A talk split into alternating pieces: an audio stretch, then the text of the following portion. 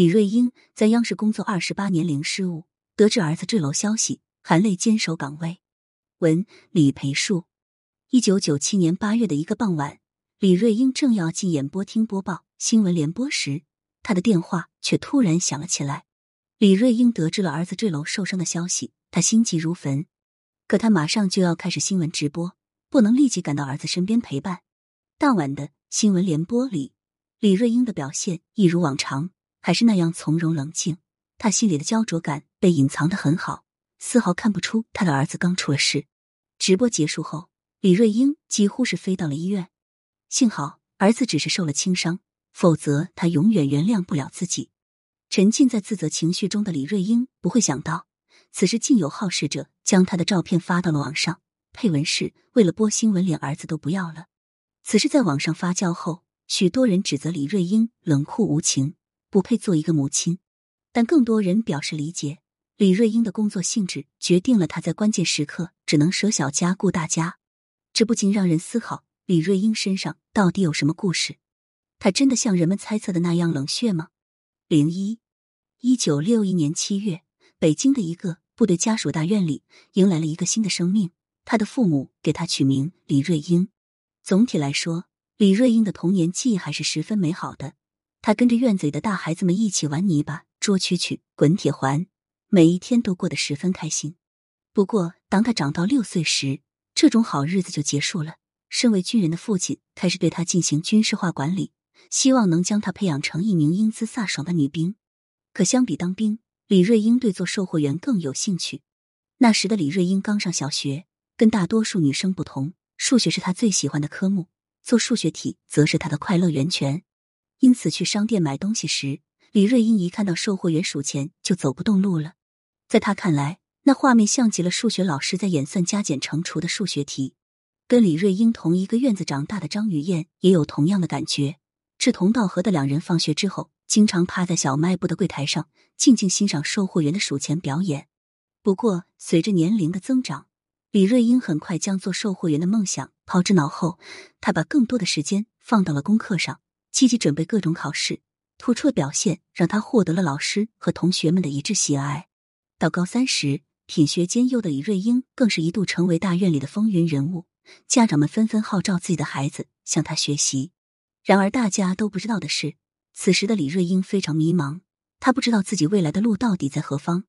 李瑞英的一个好朋友却早已规划好了一切，他打算考北京广播学院，以后做一名主持人。当得知李瑞英还没有找到目标时，他便提议让李瑞英陪他一起去学校报名，感受下大学校园的氛围，说不定心里就有决断了。面对朋友的提议，李瑞英欣然同意。随后，两人来到北京广播学院。那天现场报名的人非常多，简直到了摩肩接踵的地步。李瑞英一时兴起，便跟朋友一起报了名。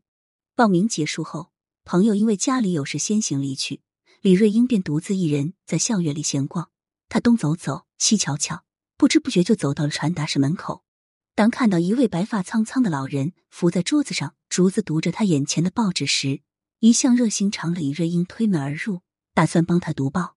老人家您好，您在这里工作这么多年，耳濡目染之下，一定有识别能力。能麻烦您听听我的声音，帮我分析一下，我考上播音系的可能性大不大吗？为了不伤害到老人的自尊心，李瑞英找了一个委婉一些的理由。闻言，老人抬起头，一边将手中的报纸递过来，一边朝着李瑞英微微一笑，道：“自然没问题。”于是李瑞英便声情并茂的为老人朗读了报纸内容。老人听着听着，眼里逐渐流露出赞赏之意。待他读完，老人竖起了大拇指，道：“丫头，你考播音，八九不离十。”老人的肯定让李瑞英心花怒放，他连连道谢，随后便退出了传达室。回到家后。李瑞英开始认真思考学播音的可能性，可思来想去也没能理出个头绪。于是他便找来了张雨燕，想听一听她的建议。听完李瑞英的叙述，张雨燕认真的看着他的眼睛说：“你长得漂亮，口才也好，考播音做主持人肯定没问题。”被从小一起玩到大的伙伴如此夸赞，李瑞英非常高兴，但又有一丝害羞。此时的他并不知道情愫早已在两人的日常相处中暗自滋生。有了张雨燕的鼓励，李瑞英信心倍增，初试、复试、面试，他全部顺利通过。没多久就拿到了北京广播学院播音系的录取通知书。值得一提的是，这一年考进北京广播学院的还有李瑞英未来的搭档罗京。直到开学之后，李瑞英才发现，他当时在传达室见到的那位老人，原来竟是张颂教授，中国播音学学科体系的创立者。之所以给“老人”二字打上引号，是因为张颂其实并不老，此时的他刚刚四十三岁。正是年富力强之时，不过因为少白头，经常被误认为年事已高。正所谓名师出高徒，在张颂的带领下，李瑞英进步很快。然而好景不长，大二时他竟然产生了转专业的想法。零二，每天早上六点，如果你在北京广播学院的小树林里转一转，一定能看到李瑞英的身影。身为播音系的学生，首要任务便是学好汉语拼音，因此为了练习声母、韵母的发音。李瑞英十分刻苦，天不亮便开始练声，到了晚上还要花一个多小时把当天的《人民日报》从头到尾读一遍。除此之外，播音员还要认识尽可能多的汉字，以免出现读错音的情况。在这一点上，李瑞英参照夏青，每天将新华字典带在身边。一年时间过去，新华字典已经被他翻得破烂不堪。经过日常的高强度练习，李瑞英进步飞快。然而，慢慢的，他的播音水平就被别的同学赶超了。他连年度奖学金都没拿到，这让他非常失落。于是萌生了转专业的想法。张颂得知后，非常郑重的劝告他道：“你现在所学的知识都是在为将来打基础，只要基础打结实了，以后就好办了。如今不过没拿到奖学金而已，算不了什么。眼光要放长远。”在恩师的劝解下，李瑞英很快从死胡同里走了出来。从此。他越发认真的吸收播音相关知识，像一块永不饱和的海绵一样。之后的几年，学校的各种奖项都被他拿了个遍。学业有成之际，李瑞英也迎来了爱情的丰收。他与青梅竹马的张雨燕正式走到了一起，两人互相学习，共同进步。他们的身影是学校里一道亮丽的风景线。一九八三年，李瑞英从北京广播学院毕业，张雨燕也从北京大学毕业。随后，李瑞英被分配到了江苏电视台做播音员，而张雨燕则留在了北京，打算继续攻读经济学研究生。虽然他们分隔两地，但距离并没有影响到他们之间的感情。一有时间，张雨燕便搭车去南京陪李瑞英，两人比校园时期更加恩爱。刚进江苏电视台的那段时间，李瑞英就像快砖，哪里需要往哪搬。她身兼数职，既要做播音员，还要当主持人和记者。每天都忙得像一个陀螺。为了跟男友早日在北京重聚，尽管工作节奏非常紧，李瑞英却还是抽空补习播音专业知识。渐渐的，理论与实践知识兼备的她，获得了越来越多的认可和赞赏。三年之后，李瑞英被调回北京广播学院任教。在做了一段时间的老师后，他开始觉得厌倦，他渴望去一个更大的平台发挥自己的满身才华。于是，一九八六年。二十五岁的李瑞英带着之前做过的节目袋子去了中央电视台，果然一击即中，他从此成为中央电视台的一员。李瑞英在多年之后的采访中回忆说：“我当时的形象有些糟糕，穿的是妈妈的大衣，头上系的是朋友的头巾。不过我的朴素打动了领导，这才被顺利录取。”刚进台里的李瑞英由于资历太低，并没有太多出镜的机会。好在此时命运抛来了橄榄枝，中央电视台和上海电视台的播音员要进行交流，这在其他人看来显然不是好差事。万一去了上海就回不来了呢？那岂不是亏大了？不过李瑞英并不这么想。那个时候，上海电视台的播音员不仅要直播，还可以采访，对他而言是个很好的锻炼机会。张雨燕也全力支持李瑞英的决定。她说：“你只管去，其他的一切都交给我。”错过了这个村，可就没这个店了。于是李瑞英主动去上海电视台做了交换。在上海的那段时间，他获益良多，业务水平得到了显著提高。回到央视后，他终于得到了梦寐以求的上镜机会。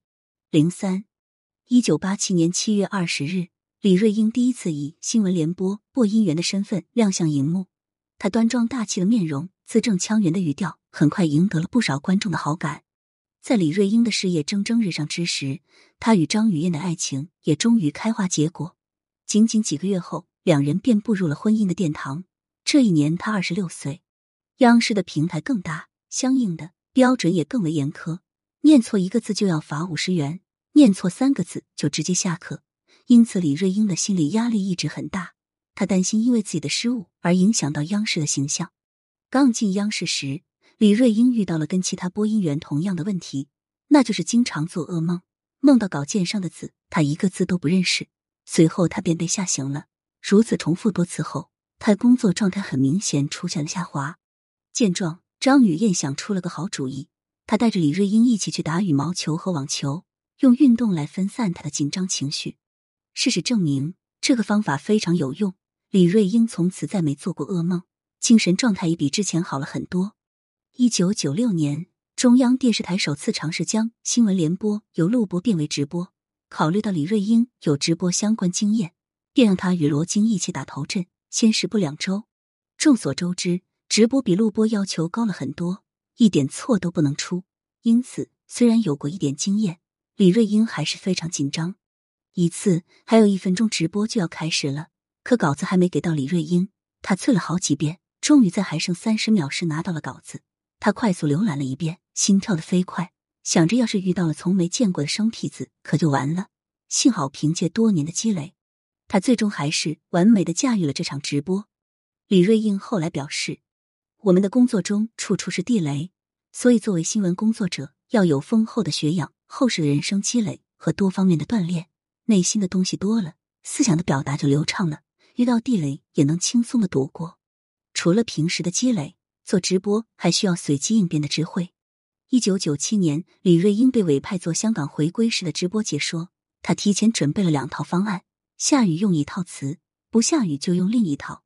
距离直播开始还有十分钟时，天上飘起了雨点，这让李瑞英的心定了下来。因为下雨那套词他更熟悉一些。然而，李瑞英刚高兴没几分钟，意外就发生了。他发现转播的声音竟然有延迟，情急之下，他来不及细想，便立即做出改变。他用朗诵的音调将声音拉长，这才完美的将此事掩盖了过去。因为工作能力出色，零失误。李瑞英成了家喻户晓的主持人，深受观众的喜爱。每当人们夸奖李瑞英时，她总是谦虚的表示：“如果没有丈夫和孩子给自己做后盾，她不可能走到今天。”零四，跟央视其他女主播不同，李瑞英并没有因为事业而暂缓或放弃要孩子。事实上，她跟张雨燕结婚没多久，便生下了一个儿子。怀孕的时候正值李瑞英事业的上升期，因此她一直坚守在工作岗位上。直到产前几天才回到家里待产，幸好丈夫和公婆都十分体贴，把她和孩子照顾得无微不至。与张雨燕成婚的这些年里，李瑞英从没有下过厨房，家务活也基本用不着她动手。她虽没有公主身，却因为丈夫而有了公主命。在这种温馨和谐的家庭环境下长大，李瑞英的儿子自然出落的十分优秀，完全不用夫妻俩操心。但李瑞英还是觉得十分亏欠儿子。因为忙于工作，他错过了他生命里的许多重要时刻。因此，当儿子那次坠楼受伤之后，李瑞英就有了退休的想法。说李瑞英冷血，那是对他最大的误解。当得知儿子坠楼受伤时，他的心里比谁都要难受。可鱼与熊掌不可兼得。作为央视主播，他的形象代表着国家，不能因为儿子而置国家利益而不顾。李瑞英后来对同事解释说：“这已成职业习惯。”天大的事，只要一坐在直播间的椅子上，就不属于自己了。二零一四年五月，五十三岁的李瑞英正式退居幕后。要知道，除非身患重病，央视主播一般都会在六十岁左右才退休。李瑞英为了补偿儿子这些年来缺失的母爱，竟然提前七年就选择放弃了央视的金饭碗。他对儿子的爱可见一斑。在退休至今的八年里，李瑞英在公众面前亮相的次数屈指可数。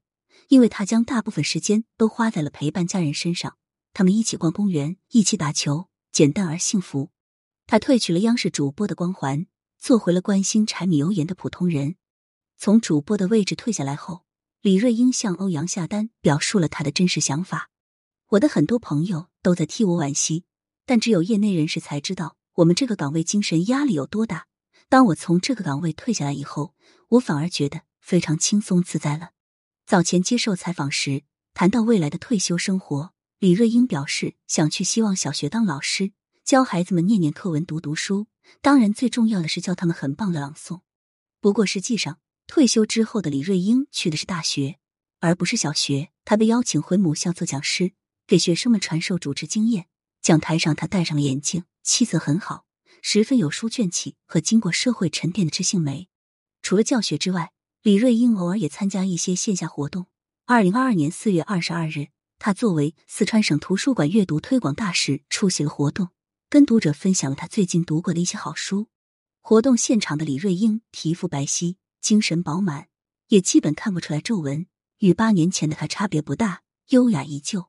然而，让人没想到的是，因为参加一些社会活动以及做了些培训主持人的工作，李瑞英惹恼了一些人，他们质疑李瑞英做这些事情收了不少费用。因此，他们批评李瑞英借前央视主播的身份捞金。对此，李瑞英并没有回应。但在笔者看来，参加活动、做主持培训工作、收些费用，并没有什么要紧的。即使是前央视主播，也要穿衣吃饭。退休了，怎么就不能赚钱了？再说，他只是参加了寥寥几个活动、讲讲课而已，并没有侵害到大家的切身利益。这不比那些代言假冒伪劣产品的明星们好得多吗？如今的李瑞英已经六十一岁，她的脸上不显沧桑，唯有经过岁月磨砺后的优雅从容。她与结婚三十五年的丈夫恩爱有加，儿子也早已事业有成。对她而言，人生已经再无缺憾了。